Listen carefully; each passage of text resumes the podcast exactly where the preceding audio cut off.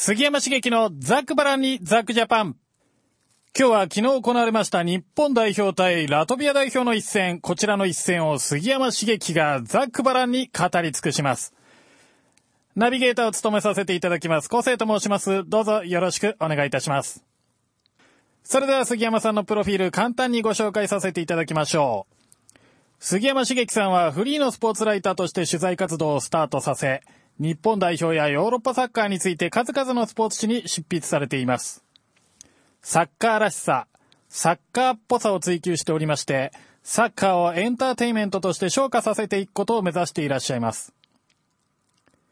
最近では宝島社より日本代表史上最強の嘘、実業の日本社より藤田俊也さんとの協調、日本サッカー MF ランを発売されるなど精力的にご活躍されています。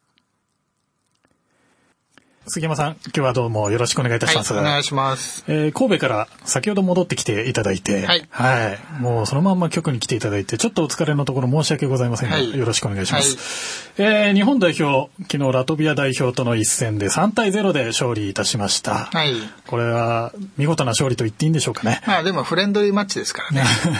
まあそうですよね。うん、フレンドリーマッチであり、えー、親善試合であり、テストマッチであり、はい。まあ、正規の試合ではないっていうことはまず、まあ言っとかなきゃいけないですよね。そうですね。うん、えー、だまあテスト色が強いというところの試合だったかなと。うん、うん、だけどまあ3対0で勝ったっていうのはじゃあ収穫が多かったのかなと。だから勝ったから収穫が多いとか、ええ、負けたから収穫が少ないとか、え、負けた時の方が収穫が多いんですよ。うんうんうんそうですね。うん、その発想に基づくと日本は勝ってばっかりいるんで、はい、永遠に収穫はないっていう。うんうん、まあ、勝った中から見つけるってことは量が少ないですよね。はい負けた時の方がパッと出ますから。うん、うん、だからそれで変われずに来てるんですよ。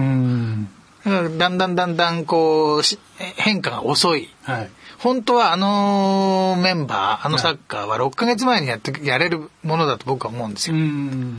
それが予選とか、はい、ね、絶対勝たなきゃいけないレベルの高くない相手との試合にも、昨日の前半のようなメンバーで、と同じメンバーで結局行って、はい。はいまあ、遠藤選手がいるいないはちょっとありましたけれども、そ、ねはい、それ以外ほとんど一緒で、ベストメンバーってやつで臨んでいって、えー、で、後半のある時間からパパパパパッと変えたら、なんか前半より良かったみたいなのが昨日の試合ですけれども、えー、今まで、やっぱな、なぜああいうことをやらなかったんですかっていうのが僕の意見ですよね。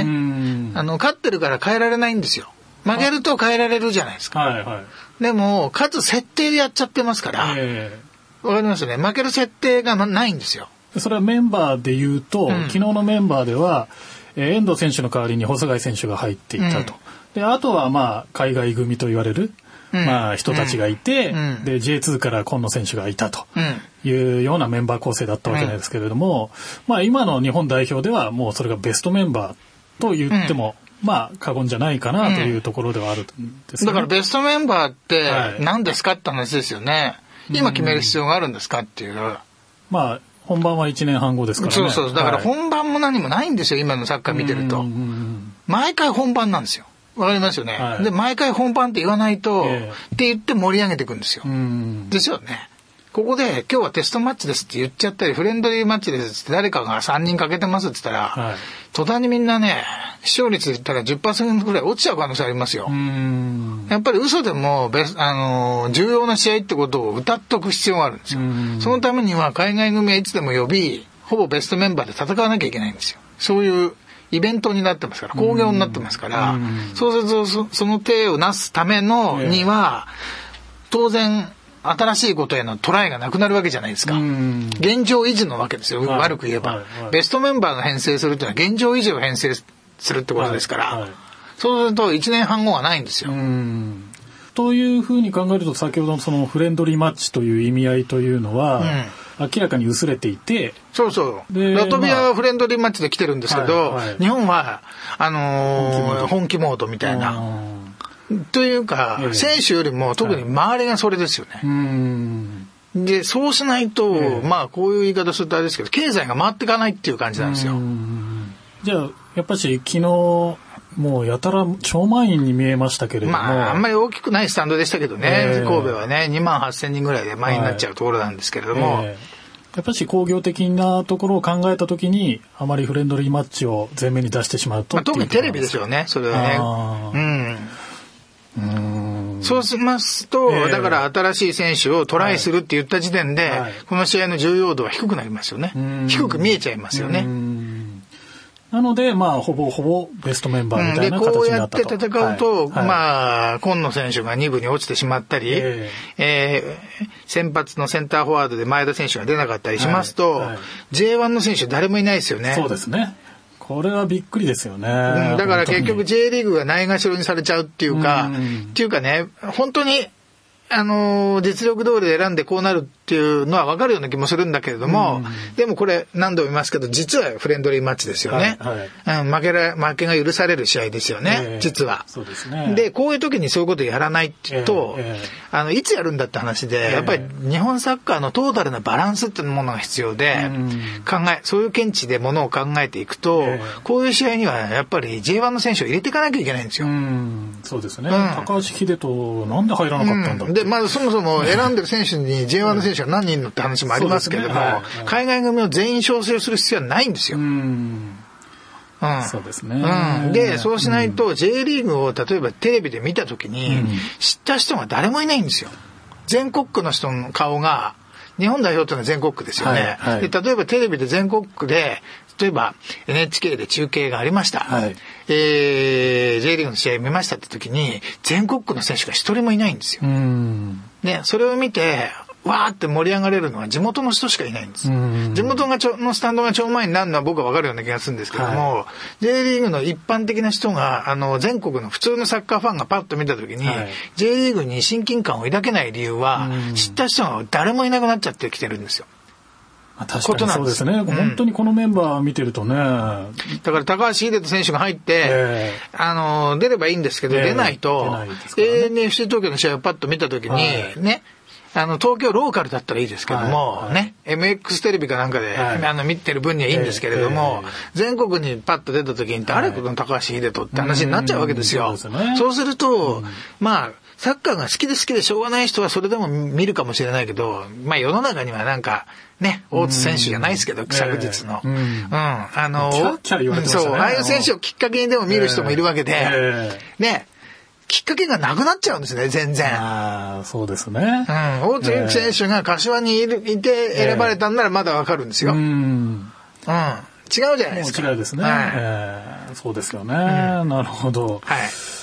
まあ確かにまあメンバーで言うとそういう形なんですけれども、まあ、戦術的なところも昨日はちょっと、まあ岡崎選手ワントップっていうのは、うん、あの、あまり今まで見られなかった。見られたじゃないですか。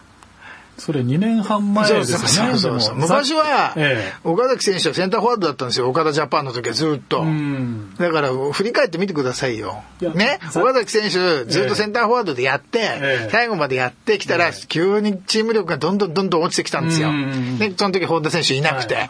で、ワールドカップ本番で岡崎ワントップをやめて、センターフォワードやめて、ね、その代わりに本田が出て、岡崎サブになって、それで日本はブレイクしたわけじゃないですか。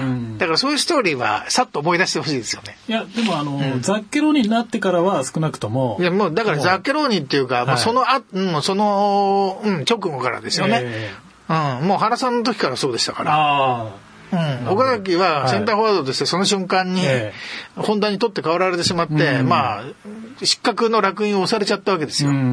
だから、その後見ることができなくなっちゃって、サイドプレイヤーっていうか、まあ、まあ、第2列みたいな、それでもゴールに絡んでましたけれどもね、それをパッとこう元に戻したら、あの、2年半前よりはい。いんですよ。なぜかって言ったら他の味をつけて戻ってきてますから。わかりますよね。で、こう、この布陣で、この布陣って言うとあれですけど、はい、4231で岡崎がワントップで、はい、第2列に、えー、香川、本田、清武が左から並んでるんですけれども、はい、香川がどう考えても真ん中入っちゃうんですよ、いつも。うん、まあ確かに。ね？そうですね。ね？はい。そう。そうした時に真ん中が乱立するんですよ。えー、そうした時にセンターフォワードにいながら岡崎がスッとさどっかになあの左に流れたりできるんですよ。バランスが取れる、維持できるんですよ。前田選手だとどちらかというと、やっぱりポス真ん中のね、選手なんで、真ん中の率が高くなっちゃうんですよ。だその問題は結構あるんですよ。今も。今もと言いますか、ずっと香川選手のね、うん、えー、真ん中しかできない病みたいなのがありまして、はいはいはい。うん、それとどう日本は付き合うかみたいなところが今、症状ね、えー、あのー、だからザッケローニのね、まあ病院の先生ならばそれが問われてるわけですけれども。えー、でもまあ、香川選手の話をすればですね、まあ確かに、後半真ん中に入ってからまた生き生きとしてたかなっていうのはありますよね。だから真ん中しかできないですからね。まあ、外もできるんですけど、えー、真ん中しかできないんですけれども、ただ、ね、あのー、それだけだと結局これ、香川が圧倒的な力があるんだったら、それでいいと思うんですけど、うん、圧倒的な力があるのかなっていうところがあるじゃないですか。えー、もっと圧倒的な力がないと、ダメで、そのためには右も左も真ん中もできてさらにはもっと言えばセンターフォワードもできてくれるぐらいじゃない、やってくれるじゃ、くれるぐらいじゃないと、本当は僕はダメだと思うんですよ。今の力ならば。ね。でだからそのミニ版が清武ですよね。はいはい、清武は例えばね、クラブだとトップ下とかやらせてもらってる時はあの勢いよくやってますけど、えー、あの日本代表でミニって言われると、うん、もうこの瞬間制約が加わると、まるで万有にいる香川みたいになっちゃうわけですよ。わかりますよね、動きの幅が小さくなっちゃって、はい、あの、なんとなくこう、スケールの小さな選手に見えてきちゃう。遠慮してるように見えますね。そうそうそう。だから本当まさに万有の香川なんですよ。わかりますよね。はい、だから、圧倒的なものがあるんだったらここでどうぞやってくださいと、トップ下で。思うんですけど、はい、それ、それをやるのは無理で、やっぱりみんなでやっていかなきゃいけなくて、そのためには僕がここやりたいっていうのは、ちょっとエゴ、エゴなんですね、明らかに。今の現実を考えると。はい、うん。だからエゴがあってもいいんですけど、エゴがあるんなら圧倒的な力があれっていうね。メッシだったらわかるみたいな、あれですけど、世界的に見て、今、そういう意味でのエゴイストって減ってるんですよ。ファンペルシもそうだけども、真ん中も左もトップ下も全部できるんですよ。ルーニーも全部できるんですよ。うん。だから、まだ23、4なんで、これからやっぱり、あのー、引退するまで、それ言い続けるんですかって話があってね。うん。うん、そういうのっていうのは、ちょっと、まあ、そのザッケローニのその指導っていう部分は入らないですか、うん、だからザッケローニが指導するのは年間80日ぐらいですから。うん、その他は、だからね、カンガーだってマンマンチェスターユナイテッドでは、サイドもやってるわけじゃないですか。すねはい、だから覚えていけばいいわけで、うん、うん。で、マンチェスターユナイテッドでトップしてしかやりませんって言ったら、出場時間半分減る、もっと減りますよね。まあ、ね。うん、今でさえもう、ちょっと、えー、ね、どうなのって感じはあるわけなんで。先発もね、うん、やっぱりね、はい、自分の長所を伸ばすのはいいんですけども、えー、やっぱり冷静に判断するっていうね、どこが足りてないのかなっていうのも見る必要はありますよね。で、周りの人も言ってやる必要がありますよね。うんまあ、あの選手の、まあ、お話が今続いてますんで、うん、まあ目立った選手っていうのは、昨日は。まあ、昨日はね、一番目立ったのはサイドバックのね、酒井豪徳ですよね。はい、この人が、まあ、内田良かったんですけど、えー、内田もよ良かったんだけど、まあ、豪徳選手その前の、はい、えー、オマーン戦で活躍してたから、また出してもらいましたよね。今度は右で出たんですよ。この前は左で出たじゃないですか。今度は右で出たんですよ。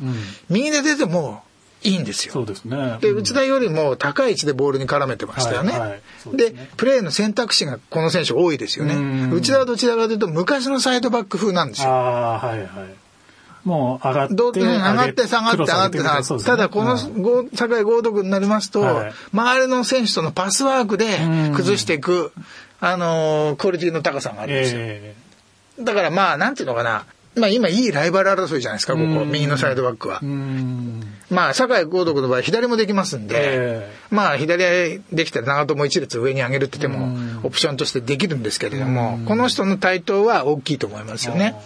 じゃあ、酒井宏樹選手に比べると、今はもう。まあ、彼は、酒井宏樹はベンチですからね、今。今、まあ、そうですよね。はい、まあ、それで、ブンデスリーガーでも、やっぱりこの二人が、内田か酒井じゃないですか。はい、長谷部なんかより、出てますよね。そうですね。まあ、乾もがん、出てますけれども、えー、今ね、ブンデスリーガーで、いい順っていうと、うん、まあ、内田チャンピオンズ出てるんで、格がちょっとあるの、あるんですけど、シャルケの内田でしょ、はい、シュットガルトの酒井豪徳、このフランクフルト、順位今いいですよね。4位とか、その辺にいますよね。で、乾はほぼ出てますよね。うん。で、清武になると、ユルンベルクね。ユルンベルクのポジションは下ですよね。だまあまあ、まあまあ出てる方なんだけども、だからやっぱり、まあ細貝も頑張って出てますけどね。だから、長谷部長谷部ってよく言われるけど、やっぱりこっちの方が、酒井豪徳、内田、乾あたりの方が、今、息がいいですよね。うんなるほど。あの昨日、イデイ選手、まあ、後半から出てきましたけども、ね、まあ、シュートかなり打ってまして、うんまあ、この人ね、うん、やっぱりあのライバルは香川なんですね。このポジションで見ると。はいはい、そうですね。うん。香川を蹴落とさないとレギュラーになれない。はい、やっぱりね、岡崎はやっぱりなんやかんやってしぶといから、得点取れるから、今の段階では外せないみたいなところがあって、うん、うん、そうすると、香川を打ち破んなきゃいけない感じになってるんですよ。キャラ的に。はい、まあ、ホンダとはちょっと違うじゃないですか。これはキープ、はい、ボールキープする人なんで、うん、サイドの突破とか、うん、うんなんかプレーが似てる感じですよね、えー、この選手。ね、まあ、清武も似てますけれども、このセレッソ3人組っていうのはちょっと似てるんですよ。えー、うん。で、その時に今、香川より乾の方が、ドリブルの威力はありますよね。そうですね。なんか、うん、結構鋭いドリブルで、しかもシュートまで結びつけてた、うん、だから日本に欠けてるのはどっちの要素かって言ったら、香川の要素より乾の要素の方が欠けてるんですよ。うん、あだから目立つんですかね。そうそうそうそうう。うん、で、あとこの人、ちょっと動きが、なんていうか、こう、猫か？乾なのに、猫っぽいんですよ。猫っぽいんですか？わかります、はい。えー、言ってる意味。動きが滑らかってことですか？うん。ヒョウとかチーターとか、えー、ライオンとか直線的っていうよりもどちらかというとクリクリっていう、あはいはい、グニグニっていうそうそうそう左右もこうなんか、えー、あるじゃないですか、えー、独特のこう重心低い感じでこうどっちに行くか分かんないぞみたいな、一直線的な感じじゃないんですよ。えー、うん、そういうちょっと粘り気があって、はい、ドリブルが結構ね、えーえそういうドリブルする人って世界的にもそう多くないんですよ。だから、こう、この選手のドリブルはちょっと異彩を放ってるんですよ。ヨーロッパ的にもかなり貴重なんですよ。あそうなんなんだけど、はい、今ドリブルだけで終わっちゃってるんですよ。やっぱりね、ええ、ドリブラーというとメッシであり、はい、その次ロッベン、リベリーとかいるじゃないですか。はいはい、こういう人見ると、やっぱりドリブルの後がちゃんとくっついてるんですよ。ドリブル、シュート、シュート、ねはい、シュートに至るためのドリブルってね、ロッベンも、ドリブルぐちぐちしてるんですけど、最後打つぞこの人っていうのがあるじゃないですか。メッシも当然そうですよね。ガガガガって始まると最後どこまで行くんだろうっていう期待がありますよね。ファンペルシも食い切り込んでったら、打つぞこの人はみたいなのがあるじゃないですか。乾もそういうアクションはあるんだけど、いつ打つんだろうみたいな。ああ、その。まだ見えないんですよ。あ、なるほど、その。うん。ドリブルのためのドリブルだ、単なるドリブラーになってるんですよ。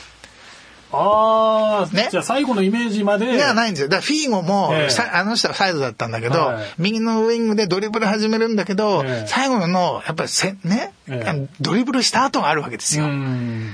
マイナスのセンタリングなんだからね、ね。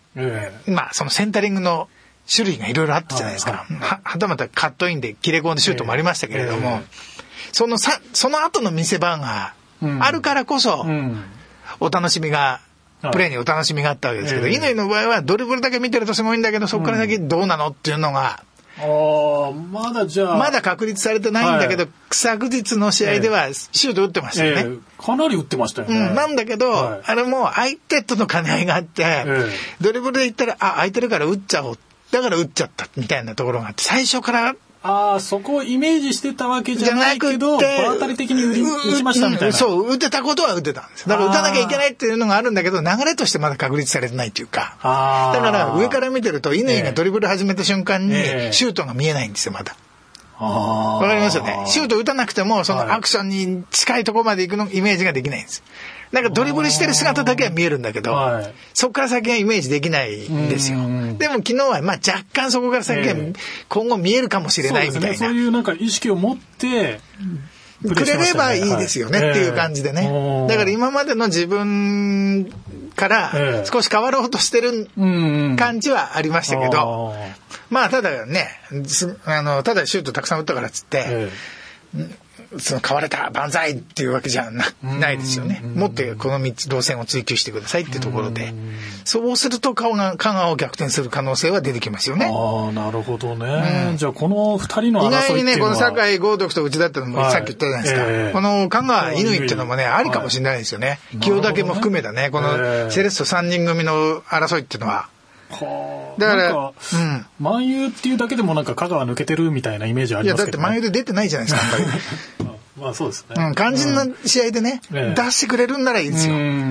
だって日本行く前の試合出てないですよ。ね、ね、日本行く前にあの休養させたなんて話はないですからね。どっかに書いてありましたけど、えー、そんな都合のいい話誰だでっち上げんだみたいなところありましたけれどもあの休ませるわけないんですよ。出さなかったんですよなるほど、ね、うん、これから、うん、香川も脱皮しなきゃいけない。そう。ちょっと香川はちょっと下り坂です、今、正直。乾は上がり坂上がってます。はい、清武横ばい。うん。じゃあこの3人っていうのは、うん、僕はそうですよね、はい。うん、タイプがね似てますからね。岡崎本田とはちょっとね違います、ね、違うんですよ、はい、うん、これは確立されてるんですキャラ的にそれぞれ。特に本田は確立されてますよね、はい、本田はもうなんかそうですよね、でまあその争いに大津がどこまで絡むかみたいな、えーところですよね。人気ナンバーワンで、ね、大津は若干岡崎系の匂いもするので、はい、ね、泥臭い感じで得点決めてくる雰囲気を持ってるんですよ。顔は可愛いですけど、ちょっとどちらかというと岡崎系なんですよ。ああ、なるほどね。うん、だから、まあ、清武香川乾、で、本田、で、岡崎大津の争いみたいな、こういうことだと思いますよ。なるほど。なんかそういう視点で見るとまたちょっと、この争い面白くなってきますね。うん、まあ、あとね、センターフォワードをどうするかって問題ありますけどね。はいえー、このボランチはどうなんですか？やっぱし。まあ、だからここに選択肢がないですよね。いや、高橋秀人選手。いや、だから、基本は使ってないですから。まあ、まあ、そうですけどね。うん、はい。やっぱし、遠藤、うん、まあ、だからこう見ると、はい、どこが崩れたらこのチームはやばいかと思うと、やっぱり遠藤、長谷部。はいのところなんですよ。だからこの前ね、ね昨日の試合も細貝を途中でやっぱ変えちゃうんですよ。遠藤のコンディションが良くないって言うんだったら、もうちょっと後半20分まで出しとけばいいでしょう、細貝は、はい。はい。そうしないと彼に自信にならないですから、馴染まないですから。うん、前半そで変えられちゃうと、あ、結局細貝っていうのは、守備固めで来る人でねっていうイメージしかないじゃないですか。キャラがこの中で確立されないんですよ。うんじゃあそういう意味でもフレンドリーマッチのそのテスト的な意味合いっていうのは半分ぐらいのイメージしかなかったと。うん。もっとね、えー、もっとね。うん。なるほど。じゃあその。まああと最終ラインも危ないですけどね、今野吉田がいつも出てるっていうね。出ずっぱりじゃないですか、この二人。ですね。まあ昨日は井上選手もね。まあまあね、これお疲れさんだから。えー、うん。なるほど。あとはまあ、昨日のそのザッケローニ監督のその采配という意味ではじゃあどうまあ采配というか、えー、それは、まあ、いつもの練習試合でもこのぐらいやってほしいですよね。えー、で、本番でもこのぐらいやってほしいですよね。ね、オマーン戦とかでも、えー、もっとね、あんなに90、85分まで誰も変えないみたいなやり方じゃなく、こう、ね、もうやればいいじゃないですか、こういうこと。まあ、ここも、まあ、の、メンバーチェンジ3人までしか許されてないんでね、はい、本番、あの、公式戦は。そうですね。あれですけど、うん、じゃあ、こういう形でいろんな、まあ、人を試し。うん、だからこれをね、えー、6ヶ月前のフレンドリーマッチだってできたはずなんですよ、このことは。まあ確かにそうですね。その時には二の足踏んでるわけですよ。うん、絶対負けられない戦いのために、はい、か、かたくなになってあんまり変えないと。うん、あの、フランスとかブラジルとやってた時でさえ、えー、そんなに変えてないんです。うんまあそうですね、うん、今までは本当に固定されたメンバーでやってたイメージが強かった、ね、今までっていうかこの前もだから昨日もスタートは変えてないですから、まあ、はい。まあそうで、ね、しょ？はい。うん、だから尻上がりに良くなっちゃった現実っていうのがあるわけじゃないですか、昨日の試合。それどう捉えるかですよね。要するに、チームの中で優先順位ができてるわけですよ。えー、先発した人がいいわけです。まあ、細貝と遠藤を除けば、はい、あとはスタメンで出たやつのプライオリティが高いわけですよ。それが、試合をみ、あの、進むにつれて、なんとなく、後から出てきた人がいいんじゃないみたいな雰囲気さえ醸し出したまま終わったわけですよ。はいえー、そうすると、チーム内のヒエラルキーっていうのが、微妙に崩れたような気がするんですよ、僕。ああ。うん。わかりますよね。スタメン絶対じゃないみたいな。はいうんうん、ちょっとチャンス後半の人有利みたいな。はいはい、ね、うん、後から出てきた人の優先順位ちょっと上がるんじゃない？みたいな。そういう気がしますけどね。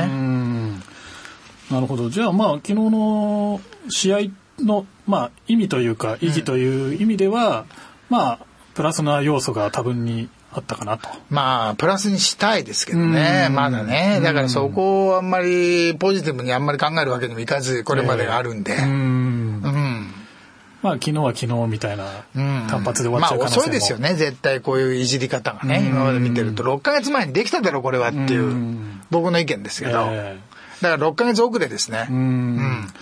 ただ、まあ本番まではあと1年半しかないわけですから1年4ヶ月1年4ヶ月半なんかないですよ。失礼しました。1年4ヶ月、ね、だからその中の6ヶ月のロスって大きいですよ。大きいですね。うん、じゃあ今後その1年4ヶ月で挽回していくためには。だから、はい、それでも J リーグの選手は入れていかなきゃダメなんですよ。うんだこういう試合こそ入れるべきで、えー、だから6ヶ月の遅れがまずそういうこと、はい、ま、招いてるんですよ。だからトータルな日本代表のトータルなプランニングを描く人ってのは誰なのっていうのが、4年間の使い方として、はいはい、ザッケローに全部任せていいんですか、うん、違いますよね、うん、産業的な構造も考えると、えー、やっぱりプロデューサーが欲しいんですよ、うん、それがいないんですよ、ザッケローニのあの絶対負けられないっていうか、はい、自分はクビになりたくないわけですから、結果出したいわけですよ、でも彼に日本サッカー界を全部考えろっていうのはまたおかしな話で、それはそれこれはこれで考える人との協議、2人で協議しながら、あのメンバーリングでも決めていった方がいいと思いますよね。ね、そうしないと4年持たないですよ。で、勝っても、日本のサッカー産業ボロボロみたいな時ありますから、なっちゃったら元も子もないですから、J リーグはもう全然脆弱になっちゃったりね、えー、代表だけ勝ってもね、えー、ベスト8行きましたって言っても、うん、J リーグはボロボロですみたいな話になっちゃう、うん、うん、代表の視聴率は50%ですって、J リーグ2%ですじゃあ、うん、もうどうにもならないですからね。なるほど。はい。じゃあそろそろまあお時間も近いので、はい、まあ今後ね、まあ、次カナダ戦ですよね。まあカナダとあのーえー、イラクのアウェー戦ですよね。はい。うん、まあそこでもじゃあ日本代表今後どうしていくかっていうところをまた次の放送でもお聞かせいただけるのかなと、はい、よろしくお願いします。今日は本当にお忙しいところお越しいただきましてありがとうございました。どうもありがとうございました。はい、またよろしくお願いします。杉山茂樹のザックバランにザックジャパン。お聞きいただきましてありがとうございました。この番組では皆様からのご意見ご感想お待ちしております。ファックス番号は042-451-2888。e メールアドレスは笑顔842アットマークウエストハイフン東京 .co.jp です。また、ツイッターの方もやっておりますんでね、ぜひフォローの方をお願いいたします。個性アンダーバー12、KOSEI アンダーバー12、こちらを検索していただければ出てきますんでね、ぜひフォローの方お願いいたします。えまた、ポッドキャストの方は近日中に公開いたしますんでね、ぜひそちらの方もお楽しみください。それではまた次回お会いいたしましょう。ナビゲーターは個性でした。